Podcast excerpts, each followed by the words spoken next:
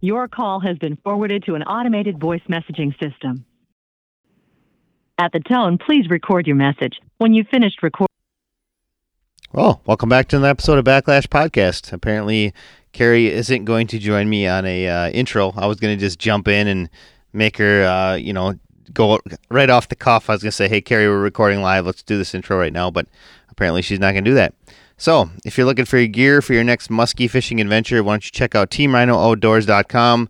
I think we finally have almost all the KO colors up there for Musky Mayhem Tackle, as well as another order that just got dropped off today. So if you want, head to the website right now. I know that almost all, almost everything's up. It's not all the way there, but hopefully by the time this episode comes out, it will be. But the most popular stuff is the triggers, the detonators, the showgirls, the junior cowgirls. All that stuff is available in new KO colors from Musky Mayhem and we've gotten uh, what else did we get in recently? I think we talked about it last week. We got in some rig bosses, and we got some castable flies in from Months Angling. Those are pretty cool too. The as seen on and Keys Outdoors this past season, we got those. You don't need a special gear. You don't need anything for them. You just use your conventional bait casting gear, same stuff you're always used to, and uh, it's got there's not much that that has that same kind of action to it. So that's pretty cool. Uh, we have a new couple new custom colors from uh, Joe Bucher Outdoors online, at least in the depth raiders and the shallow raiders, the seven inch shallow raiders. And we should have the rest of the stuff here pretty soon. I don't know if it'll make it online before you hear this because I don't have it yet. They're supposed to be shipping it soon. But so we got two more colors from them, and that's about all I got. If if you're looking for the original big bladed flashy boo bucktail, make sure you check out muskymayhemtackle.com. If you're looking for some mini grenades, those are new for this season they have you covered there, as well as the grenade and rabbit squirrels and rabbit girls and junior cowgirls and cowgirls and triggers and detonators, the whole thing, the whole uh, revolution of blades they have there. Check them out at muskymayhemtackle.com. Our guest this week is Kevin Pischke with Laying the Line Guide Service out of Green Bay. And we're going to, of course, talk a little bit about Green Bay. We'll talk a little bit about side imaging and forward facing sonar and the advantages to a lot of that stuff. And uh, we'll kind of get you started for a season in the north because the northern season is rolling upon us quickly.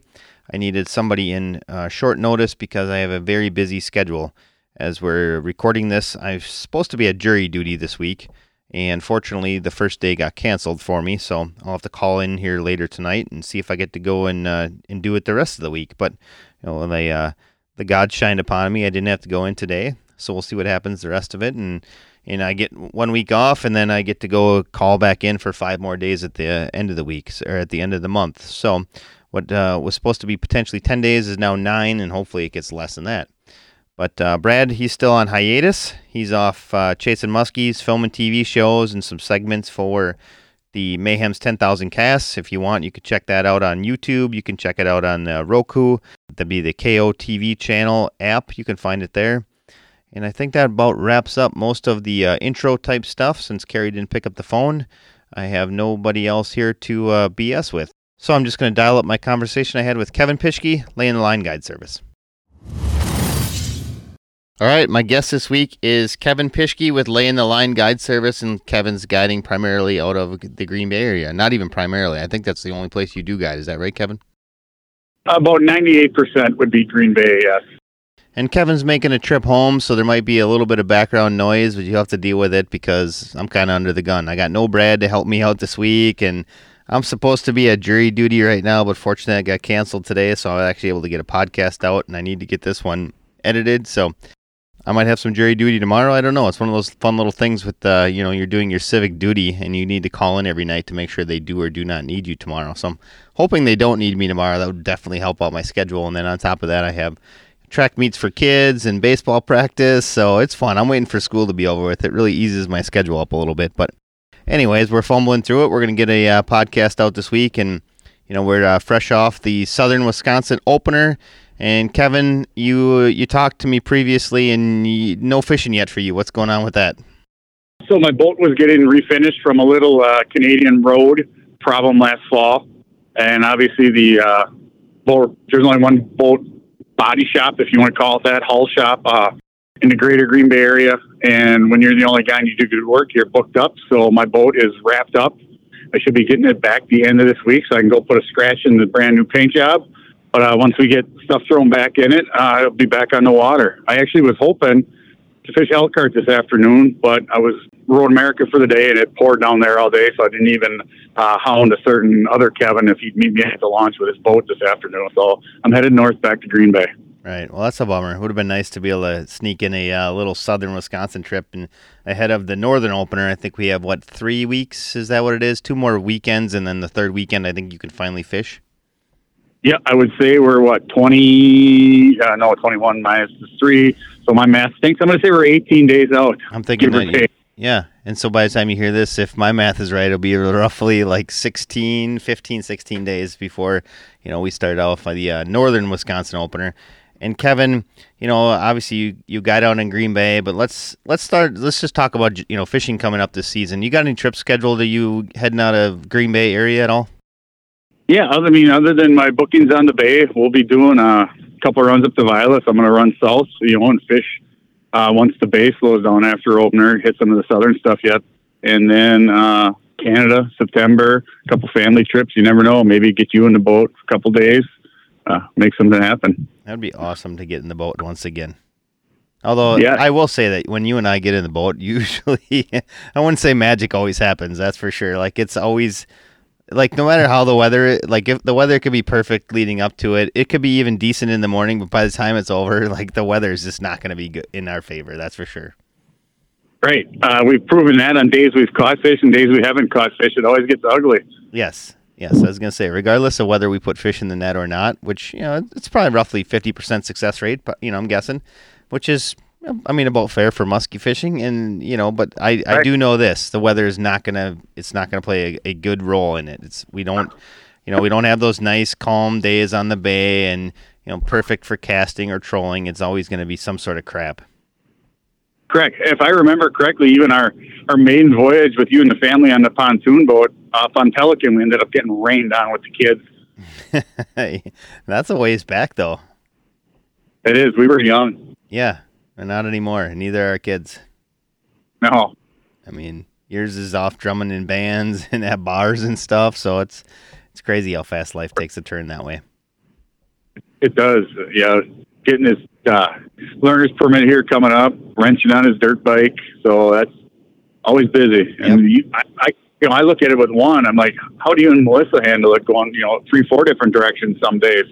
Yeah, we don't sleep much, and then uh, I mentioned track meets, so my my uh, older son Austin, he decided it'd be a good idea to get into track this year. Which uh, I gotta tell you, as a parent, like going to a track meet is pretty brutal. I think I may have sent a text to somebody saying I think I'd rather watch paint dry, but um, you know I'm not positive that was the exact word, but it must have been close. But so that's been like two nights out of the week, and I my first track meet. This is not fishing related at all. I thought, oh, this is fine. We'll go to a track meet. It'll be like a baseball game, right? You're there for an hour and you're out of there. No, we were there for four hours the first night. It was freezing cold. Of course, Austin had to run like one of the last events, and I'm just like shaking my head, going like, I do not have time for this. But I try to oh. play the role of good dad as much as I can. I try to be there at all that stuff, and then you know, of course, I decided I'd coach both their baseball teams. I I coach one and I assistant coach the other one, and it's just like, yeah, it's it's uh, well, fun flip it back to the track thing though. So I ran cross country through high school. If you're going to coach something, like the running sports are easier because you know when a kid doesn't do good, you know what you tell them. Next time, you got to run faster. Yep, exactly. That's it. Yep, just work harder. That's all. Work harder. Right. All right. Well, let's get back on track. Let's talk a little bit about fishing this season. Oh, so, um, well, we were, but I don't know that everybody else wants to hear about you know running cross country and track. But I'm I'm just guessing. But uh, let's talk a little bit about Green Bay. You know, so here I was thinking, uh, let's see here, when was that? Second week in April, everything was like 80 degrees. I thought, oh, this is going to be perfect. Like we're going to be on, you know, on track for early spring. You know, I was like, wow, that Green Bay bite in the river isn't going to be so hot. That's going to be spawning fish early. And then everything went to garbage right after that. So I'm assuming, you know, obviously we we got two weeks to go yet when this one comes out roughly, and I'm assuming that there will probably be a bite in the river this season. Don't you feel? I, I feel there will. Uh, you know, we got a couple warm days coming up, but then again, we're going to hit with some rain after that and cooler temperatures. I think there's still going to be a bite in the river uh, for the guys that can't or don't want to venture out and try and find fish on their own. We'll just have to see. Like the one biggest thing is the clarity out there with all this rain and wind for the last two months. It has been chocolate milk out there more than it's been. I wouldn't say clear, but cleaner. Which you know yep. Eh, that's nothing new for you out there. You've seen that problem, you know, plenty of times before. I'm assuming. Oh yeah, it can go from you know you get obviously current flowing north, get a big rain that brings all that muck up and everything you know from the Winnebago system up, or you get the opposing direction wind, which you know creates turbulent water and just stirs it up, and that river is you know obviously it's dirtier more than it is clean. So let's talk about that. If people want to venture into the river, you got some coming because Green Bay, it's obviously a destination. I mean, you probably see it more than ever. You know, I see plates in there in the parking lot from Minnesota. I see them from Wisconsin. I see them from Illinois. I see them from Michigan. You know, so these people are not necessarily just locals that are fishing Green Bay now. It's like I said, it's a destination. When people from Minnesota are coming to fish Green Bay, you know that there's big fish there. So if people are making the venture over opening weekend, what can they expect? Uh, it's going to be crowded, so you know, kind of pick your spots, fish with some courtesy. Um, just keep your eyes open, pay attention to other boats because you never know what the guy next to you is doing, or what they're going to try. So just you know, good old head on the swivel uh, but you know, don't let it get you down. Uh, if you know if you're willing to sit out there and slug it out and put in your time, it can be pretty rewarding. But you know, again, just be patient and be courteous. All right, and for those folks that are like, what are you looking for? If you're fishing a river, is the whole thing good, or is there certain spots you're looking for? What's what's the game plan behind these oh, rivers? Oh, you know, if it's clean, you know, and you can see them up in the shallows, you know, doing their thing, whether they're you know spawning or just swimming around looking for a partner, or you know, you got the you'll see a lot of times when there's a couple big females paired up, and then you know there's going to be some males sitting around that are ornery. Uh, you know, that is probably your best you know conditions. Otherwise, if it gets a little muddy, it gets a little murky, look for the fastest moving water. Anywhere that water is moving fast, there's a split, you know, because of you know bridge footings, whatever pilings, that kind of thing, or you have where the shoreline, you know, cuts out and cuts in, which you know kind of changes the current direction. That's the stuff you really want to you know concentrate on, where you've got a change in the you know the direction or the speed of the flow. A lot of times when you know bait gets hung up in those areas, those little eddies, those little breaks, which you know the bait's there, it brings in the medium stuff, which brings in the big stuff. That you want to look for. Anytime you have those shorelines that change, you go from you know a steel wall to rock riprap to you know gravel to sand and back and forth. You know they well they love those areas. They're ambush points. And then the other thing you want to look for, and that's more in the situation of the clear shallow water. You get that slime that's on the bottom that just looks like a like a dark spot, like a big dark circle. You know, size of a golf green kind of thing. And you know, is that a shadow? Is that on the bottom? Typically, that's that slimy stuff just starting to grow on the bottom. And I see more guys pass by those and don't fish them. And I'll always have clients throw up on them. And they'll look at you like you're dumb. But those fish, when they lay tight on that stuff, you don't see them until they shoot off of it. And then half the time they go, you're in clear water in two feet. The person that you told to cast over that, they both have a heart attack and they stop reeling or they rip their bait out of the water. But, you know, there's definitely stuff to concentrate on. But like I said, you know, move in water anywhere it's getting split, getting turned, coming back. Uh, that's going to be key. And then also clean water. I love if I'm going to fish the river after we've had rains. I love to find the little ditches, the runoffs where the clean rainwater is dumping in. Because you would think it'd muddy the water up, but it's actually cleaner, higher oxygenated water coming, you know, obviously from the rain and the runoff, and they'll hang pretty tight, you know, in those areas.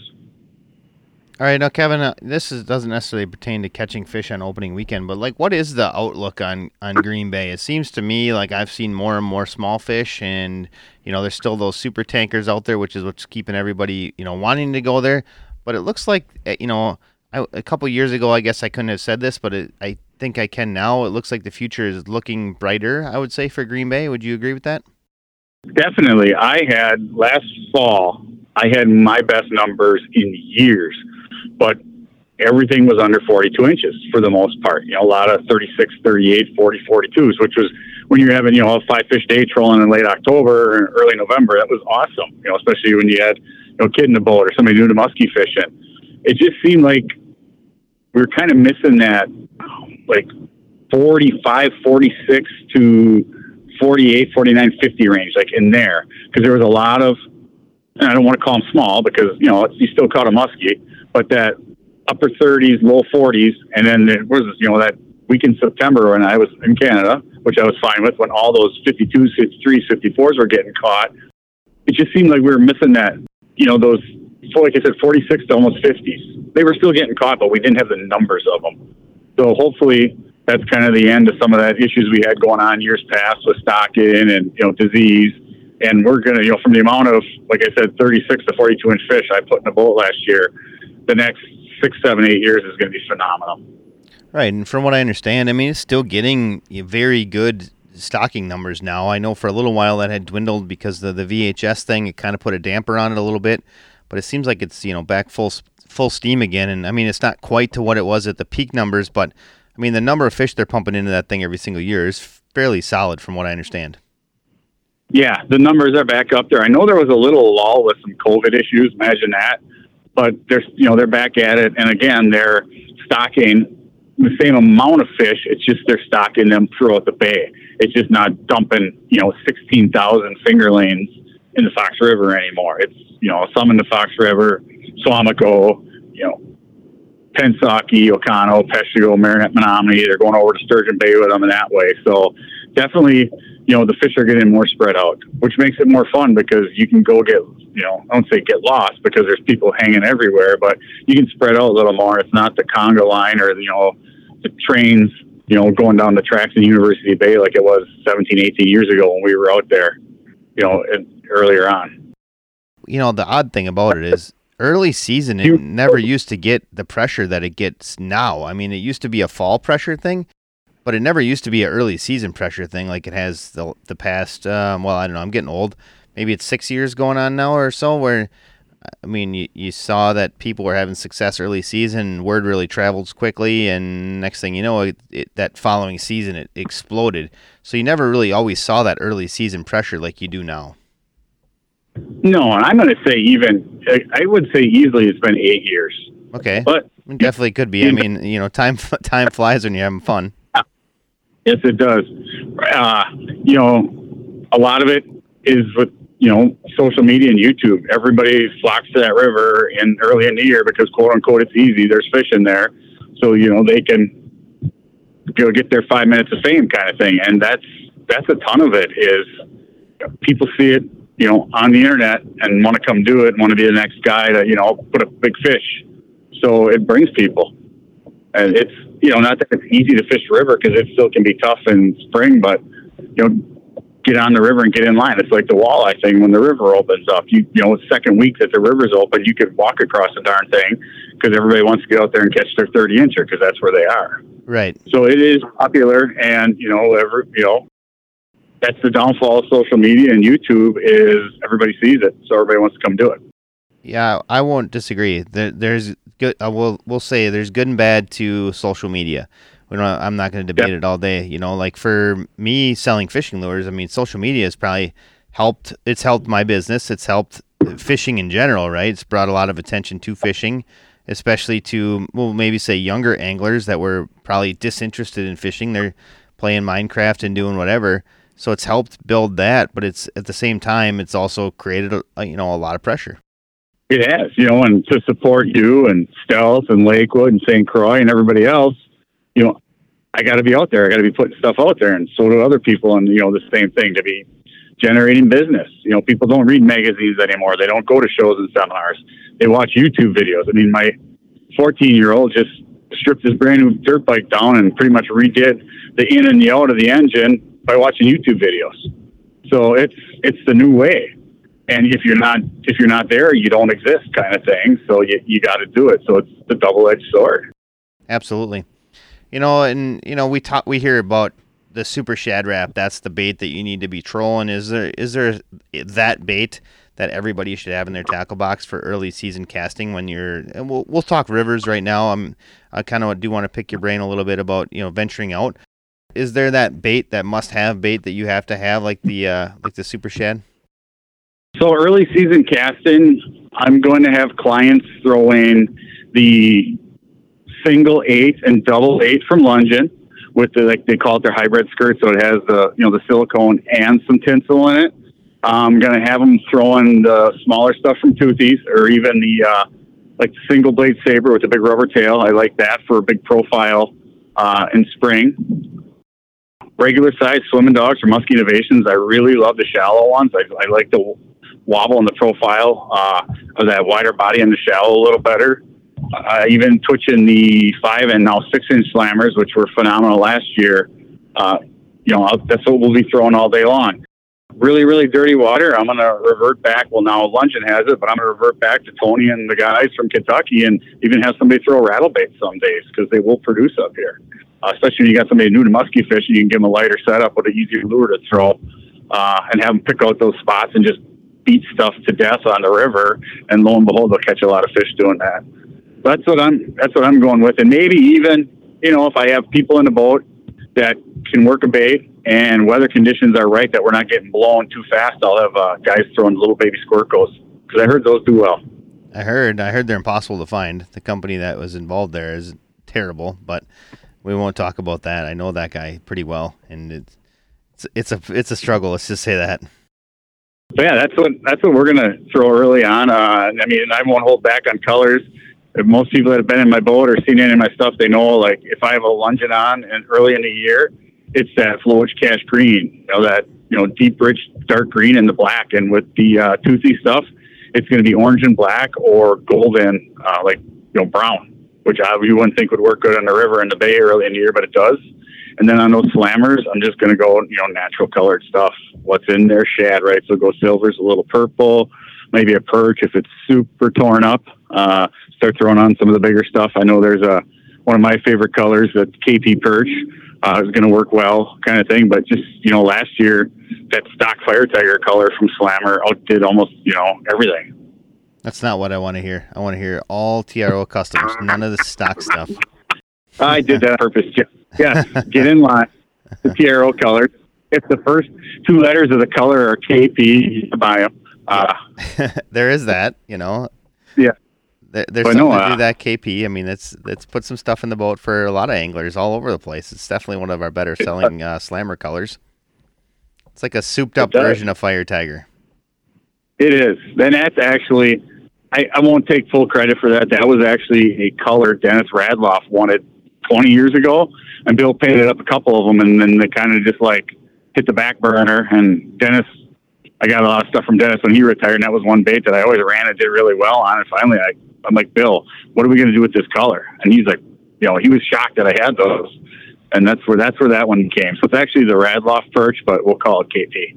Okay, it's kind of like Radloff Bay in the uh, in the river too. He's a, I mean, he's one of those guys. I we got to get on the podcast sometime because he he truly did pioneer a lot of what's going on out in Green Bay. I mean, he laid the the foundation for many many anglers. He did, and he did it his way, and he did it off the radar and just low key, like the guy was. Yeah, absolutely. He did it during a time where, you know, we don't want to say it's that long ago, but it's been a while since Dennis has been out there fishing, and he did it during a time where you had to do it the, the old-fashioned way. There was no social media shortcuts in a you know in, in a sense to say. There's no other better word to say, I guess, but that's kind of what it was, you know. Right. I mean, free side imaging, all that stuff. Yeah, well, I mean, you know, we'll, we'll, talk about that a little bit. What kind of electronics are you running these year these these days? And are you uh, are you a pro um, forward facing sonar or not? Uh, so I run Garmin, so obviously I do use the forward facing sonar. I use it to adjust our day. I do not use it to dictate our fishing. Uh, I'm not the guy that runs around just looking for fish all day. I'm not the guy that'll sit there and just target one fish forever and ever because it's not going to eat, it's not going to eat. I will obviously, if we see things, if we see follows, we know we're moving fish, but we're not doing everything exactly right. If we're not moving them at all, you know, and seeing the fish, obviously, you know, the fish are in a negative mood. So I will use it to obviously adjust our day, change things up, come back, yes, and, you know, go after those fish, but it's no different than somebody sitting there and, you know, putting up pictures of shadows of muskie in their mega side imaging, saying, "Oh, I picked this one up 35 feet, you know, off the side of the boat when I saw it on mega side imaging." So, you know, everybody's got their personal opinion on it. I'm not running around with seven transducers, you know, trying to find every fish out there. We're just using it to make our day better and more productive. Right. And it is especially guiding. If I have, you know, two people that are newer to a captain you know, the water's a little rough, so I'm just running a trolling motor. I'm not, you know, casting, you know, third in line or whatever. It's super nice to be able to like, hey, you know, bow the boat, you, you got a fish following you, kind of thing. To kind of, you know, get sometimes, you know, people getting a little lull when they're reeling and retrieving baits and they're not paying attention. So it is nice to be able to keep somebody in, but you got to do it right so you don't crap out of them and you know, the next thing you know, they quit reeling or they yank the bait out of the water, like happens a lot. So it's a tool. Right. Well, let's talk about that. I mean, it is a tool, and you know, I bet you many of our listeners, myself included, we don't know how to use our tools. We'll, we'll start with the side imaging tool. We don't know how to use that properly, and now you're going to throw this tool in. Is this tool easier or harder to learn than side imaging is? Oh, that's a good question.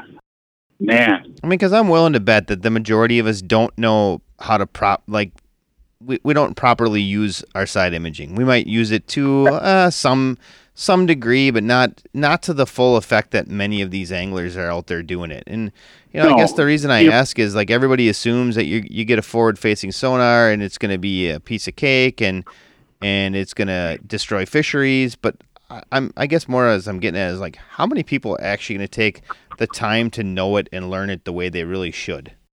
Right. I think the uh, side imaging can be way more forgiving than the live imaging because if you're not staring at the live imaging screen 24 7, you miss things, right? If a fish swims by the boat, it's gone. Whereas, you know, you're casting, you're working your bait, all of a sudden you look down your side imaging and it's just scrolling off the screen, you know, is a huge shadow. You hit the screen, you slide it back, and you're like, hey, you know, 50 feet behind us, 35 feet toward shore, we just went by a big fish kind of thing. So, you know, you have that. Whereas the live imaging, it's you know they can be there and gone. If you weren't seeing it, weren't paying attention, you missed it. Yeah, I mean, I get, that does that does make a lot of sense to it, and not everybody wants to do that either.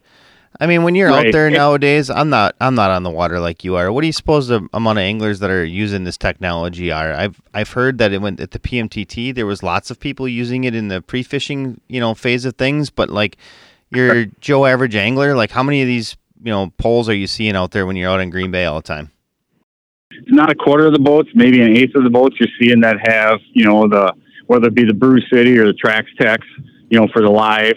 You, you know, how many guys have the 3D or the you know the Mega bird stuff already mounted on their trolling motor? That I couldn't tell you, but you're you're seeing more of it. And let's not even get into it. But I was just going to drop this statement. The one, the thing that scares me though is like say like the live scope and fish that you're taking to eat. That's what worries me you know, is when you can sit there in a school of fish with live scope and I did it ice fishing two years ago and you're like, this could be dangerous. Where you're just sitting stationary, you know, picking fish off the bottom. They still have to eat, but that's the aspect that makes me go, this could be, you know, an abused tool. Whereas with the muskie fishing, you know, we're we're watching them, we're trying to get them. You know, we see them on our side imaging all the time. Uh, where I do really like it is jigging muskie. You know, you get some of them fish off the deep breaks you know, and you want to try and jig for them a little bit, that's where the you know that forward facing will be down facing at the time. You know, sonar can really come in handy. It's kind of neat to watch those muskie react to your baits when you're taking them. Yeah, I think you bring up a good point there with, you know, the conservation end of it. It's going to be up to us anglers to make sure that we don't decimate fisheries because everybody thinks it's a, you know, infinite resource and it definitely is not. I mean, it's renewable, but it takes right. a while to renew. You know, we want to still make sure that we have you know good fishing well into the future. So not so much like yep. you said on the muskie side of things. Although you know, I mean, every you know, without being that guy, like every muskie that we catch does have a degree of mortality, right? Whether we do everything oh, yeah. everything perfect or not. I mean, fish are going to die regardless. Whether right. you know whether you do it on purpose or not, that's not the point. You know, obviously we're not out there trying to kill fish, but like right. Eh, you know, anytime we're out there fishing for muskies, like bad things can happen, right? I mean, I've had fish just just casting a Suick, for example. I got sharp hooks on my Suick. There's three of them on there. I mean, it it'll th- you know they come up, they thrash, they roll.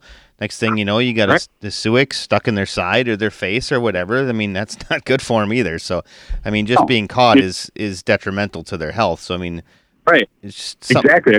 Like we are completely yanking them out of their environment. It'd be like tying a rope on you, making you run hundred yards while we're pulling you back, right? And then holding you under what? Like, right. We're not we can handle these fish as best as we can, but we are kind of we're taking them out of their environment.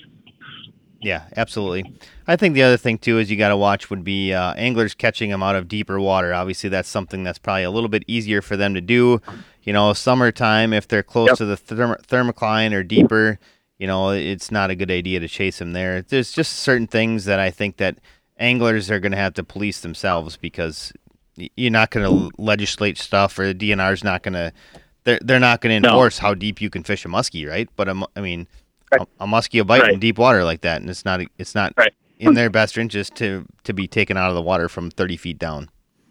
No, it's no different than you know in late winter hammer, hammering crappies that are sitting in 40 feet of water, 25 feet down. Every crappie you reel up, you know, his air bladder is going to go and it's going to die. So you you got to watch that. And I look at it this way, right? Like I'm sure our grandfathers were really upset when flashers came out, right? Because now mm-hmm. everybody's going to fish, and then our dads were like really nuts when sonar came out because everybody's going to catch all the fish, and now we're going nuts about you know forward facing sonar. So as long as we you know remain conservative minded and don't you know, over harvest the resources, which there's plenty of people that do that without electronics in their boat, I think we'll be okay.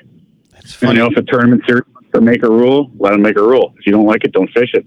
It's funny that you say that though about um, you know, that you bring up the the the uh, circle of life as far as like our dads being mad about this and the one thing I don't know maybe I just missed it was was there a big uproar when uh, side imaging came in because I think we can say that side imaging really, really did change the game as far as fishing and every type of fishing. Oh yeah, yeah. You know, I don't think there was that big of an uproar, but you know, when that came out, we didn't have the instant communication with thousands of people on the internet like we do now. So if there was, you know, that, those were the days I remember logging on to Muskie First and Lake Link to read the forums. Right. You know, it was it was a pain in the butt, right? It's like now, oh, I'm bored. Let me look at my phone. What? You look at the way that guy's holding this fish. I better screenshot and send that to you know Jeff and John and make us think about it. Right. oh yeah, the good old days. Were, were we nice for society back then? Because I don't remember all the bickering back in uh, you know Muskie first, or was you know, or were they just getting deleted just that fast? it, Morrill might have been on his game back then, but it was just too much work, right? You need sit down, log in again, you know, fire up the laptop, you know, dial in on AOL, you know, make sure the call waiting is turned off, right? yeah, definitely. Yep. But yeah, like yep. I said, I don't remember the stink there, and I mean, I, I'm assuming you, if you had to pick one of the two, we've probably talked about this a few times on the podcast. You're still going to be going with side imaging over forward-facing sonar, aren't you? I I think so, definitely like I said, it's, you know, it's way more forgiving. You can look at the screen, you can watch what's going on. And I think I'm going to put this out there since we're on side imaging. To me, the biggest mistake people make with their side imaging is they're, especially trolling where I see it, they're running it out, you know, 150 feet and they're watching stuff going on that far out. Yeah, you're seeing what's going on, but they're only running baits, you know, 50, 60 feet off the boat. So you really got to know what you're doing with that, know your limits, and, uh, you know, what you're actually fishing and what you're just looking at. All right, so you know we've kind of touched on a variety of topics. Let's talk about adventuring further out into the bay. I don't. I know that you kind of get out in the beat, you know, off the beaten path, and you're doing some different stuff. And I don't necessarily want you to name, you know, which spots you're fishing and whatever. But you know, what is it that you're looking for if you decide that you don't want to go fish with the crowds and you want to try to get out in the bay chasing muskies? Uh, you're talking early in the season. Yeah, I would say definitely. I mean, the first couple weeks of the season. Yep. Uh, you know, I'm looking for clean water areas where we've got creeks, rivers dumping in. Uh, love sand areas. You can have some weeds coming up on those. So that sort of thing. You know, humps, bumps out there, contours. Uh, you know, like I said, with those fish being stocked all up and down the river nowadays, or up and down the bay, uh, there's a lot of places for them to go. So there's plenty of, you know, there's plenty of areas. There's different bays. Uh, like I said, there's you know tributaries all that kind of stuff. Get on, you know, Google Maps, Google Earth, side by side with your, you know, whatever mapping, you know, you have, and uh, start looking at things and trying to find and replicate. You know, if you know an area is good, see if that area is replicated. You know, ten miles, twenty miles, thirty miles further. And a lot of times it is. And guys also have to remember too. At let's just say, you know, everybody like little sturgeon's no secret, right? That river might be sixty-four degrees and mud full of carp. Well, you know, you know, little sturgeon's not going to be dirty, muddy, you know, full of carp, right? It's probably going to be six to eight degrees, oh, let's say, you know, four to six degrees cooler yet. So as that, you know, we get into June, don't be afraid to make your way, you know, further north because they don't all spawn on the same time and they don't all spawn on that river. All right, I've kind of enough fun talking about Green Bay. Sometimes I, I mean, it's great to talk about it, but sometimes it feels like uh, everybody's doing the same thing out there. Let's talk about your trips to Canada once. So I'll, let you go here shortly, but you know, what is it about Canada that keeps you going up there? It's peaceful. Uh, so it's I not. Mean, so it's not like Green Bay, right? I mean that way. Right. let's just put that into focus. I, we had a great, uh, minus the ground up granite road that destroyed four boats uh, on the way in and out. We had a good year up there in September, and that was that week when there were multiple, you know, over 53 to 55 inch fish on the bait caught. And I looked at it at night, and we had Wi Fi in the lodge. I'm like, oh, nice fish.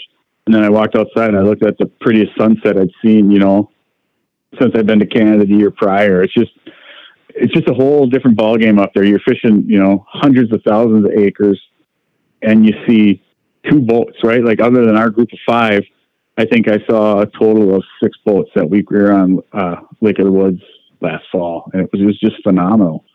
And uh, you know, it's funny. I one like day three, maybe day two or day three. Uh, the Shimano guy in the boat with me and I just kind of looked at him and he said, Kevin, you got a weird look on your face. I'm like, hey, I just realized something. He's like, what? I'm like, I haven't heard a siren in three days. And he kind of looked at me funny. I'm like, never mind. You know, it was just like, I realized like I'm, I'm at peace up there. It's quiet. It's beautiful. The fishing's phenomenal. Uh, I'll give Todd a plug at Tamarack Island. We stay there. You know, it's a nice little island resort, some decent cabins. It's just, it's peaceful. I love being up there. Uh, you know, minus not having my son with me, it's about the perfect place to be fishing. Yeah, I can understand that. It's kind of like why I like northern Wisconsin so much. I mean, it, it yeah, it gets pressure, but for the most part, it's not like it is out on. We'll we'll use Green Bay for example, or Madison or Pewaukee. You know, one of those fisheries there. It's yeah. just get out there and get by yourself. You know, it's kind of just it, it, sort of reminds you of why you got into fishing. I guess a little bit. You know, it's part of it's about the chase, about the fish, but some of it's just like getting away from things too and just being out in nature. Right. And then, you know, the other bonus is now that Heiting's retired and guiding, I just, you know, I threw a, uh, you know, uh, Apple little tracker thing in his boat and we go up north. I just follow him around and catch all the fish after him that he misses. oh, yeah. That's reminds oh, me. I, I, I should yeah. I should get Steve back on here one of these days too. He's a good guy great fisherman. He is. Lots of lots of knowledge to offer.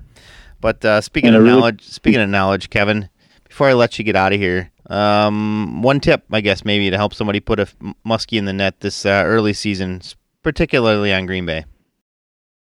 Good tip for on Green Bay early in the season: do not get discouraged with the crowds. Stick it out, or don't be afraid to say, you know what, I'm going to go I'm going to throw the boat on the trailer and run up to Door County. I'm going to throw the boat on the trailer, run up to Marinette, Menominee. Yeah, there's a lot of pressure up there, but you know, go try it if you haven't done it. Get up there, you know, get away from the masses on the Fox River, and just you know, stick with the same game plan when it comes to fishing. You know, smaller twitch bait, crank crankbaits, kind of things. You know, single bladed bucktails, small double bucktails. You know, and just try something. You know, try a new area, and a lot of times it'll pay off. And it's just you might be looking at, you know, you'll be looking at a fair amount of bullets, but you'll be looking at a different crowd. Sometimes too, like I've noticed, like the attitude and the uh, the courtesy of the anglers is a lot better uh, when you get away from that river, thirty or forty miles. And definitely, oh yeah, and the ultimate secret: make sure you buy the bait from uh, Team Rhino Outdoors. That's always helpful. Yeah. Hey, and one quick question. Yeah. So you said Brad is MIA. Oh yeah, yeah. Brad's MIA. He's yeah he's off fishing, filming some stuff. I don't know. I I, I don't think I've gotten a phone call from him in like three weeks. I thought maybe they were trying to negotiate for getting Rodgers with the Vikings, like Favre after he failed with the Jets and went to the Vikings, but maybe not. I don't think that Brad's a Vikings fan. Well, that's good. I thought maybe you were going to say I needed to negotiate with Brad to get him actually back on the show. Like, hey, Brad, I'll, nah. I'll up the ante. If anybody, I'd Carrie back on the show. Yeah, well, she's busy yeah. too. I don't want to interrupt her because she's off doing, you know, she's running the whole show while Brad's off, you know, hanging out and fishing and doing stuff with Chase. So, you know, it's uh I don't want to interrupt her and take time away from that because she actually has a business to run. Carrie, I mean, right. Carrie runs the business. Let's just be real, all right. Brad brings a lot to the table, but it it's ultimately Carrie's baby. and then you don't get baits to sell, and then this all falls apart. Right, which is not true. I've definitely been getting baits from Carrie. She pumped out a big order to us. It's actually sitting on my desk right now, waiting to go online. And uh, I don't know. Hopefully, by the time people hear this podcast, it's out there. But who knows? Right.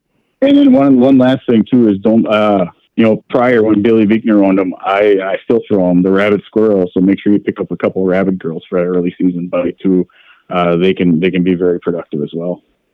Yeah, it's for sure a great bait. I've talked about it many times on the podcast. Doesn't look like much in the water. There's not a whole lot of, you know, movement in the skirt. There's not a lot of flash. There's not a lot of this or that. But, you know, whatever it is about those baits, you know, muskies just eat them. So it's it's a great bait for that. All right, Kevin. Yeah. Before we get you out of here, if people are looking to jump in the boat with you this season, how do they go about doing that?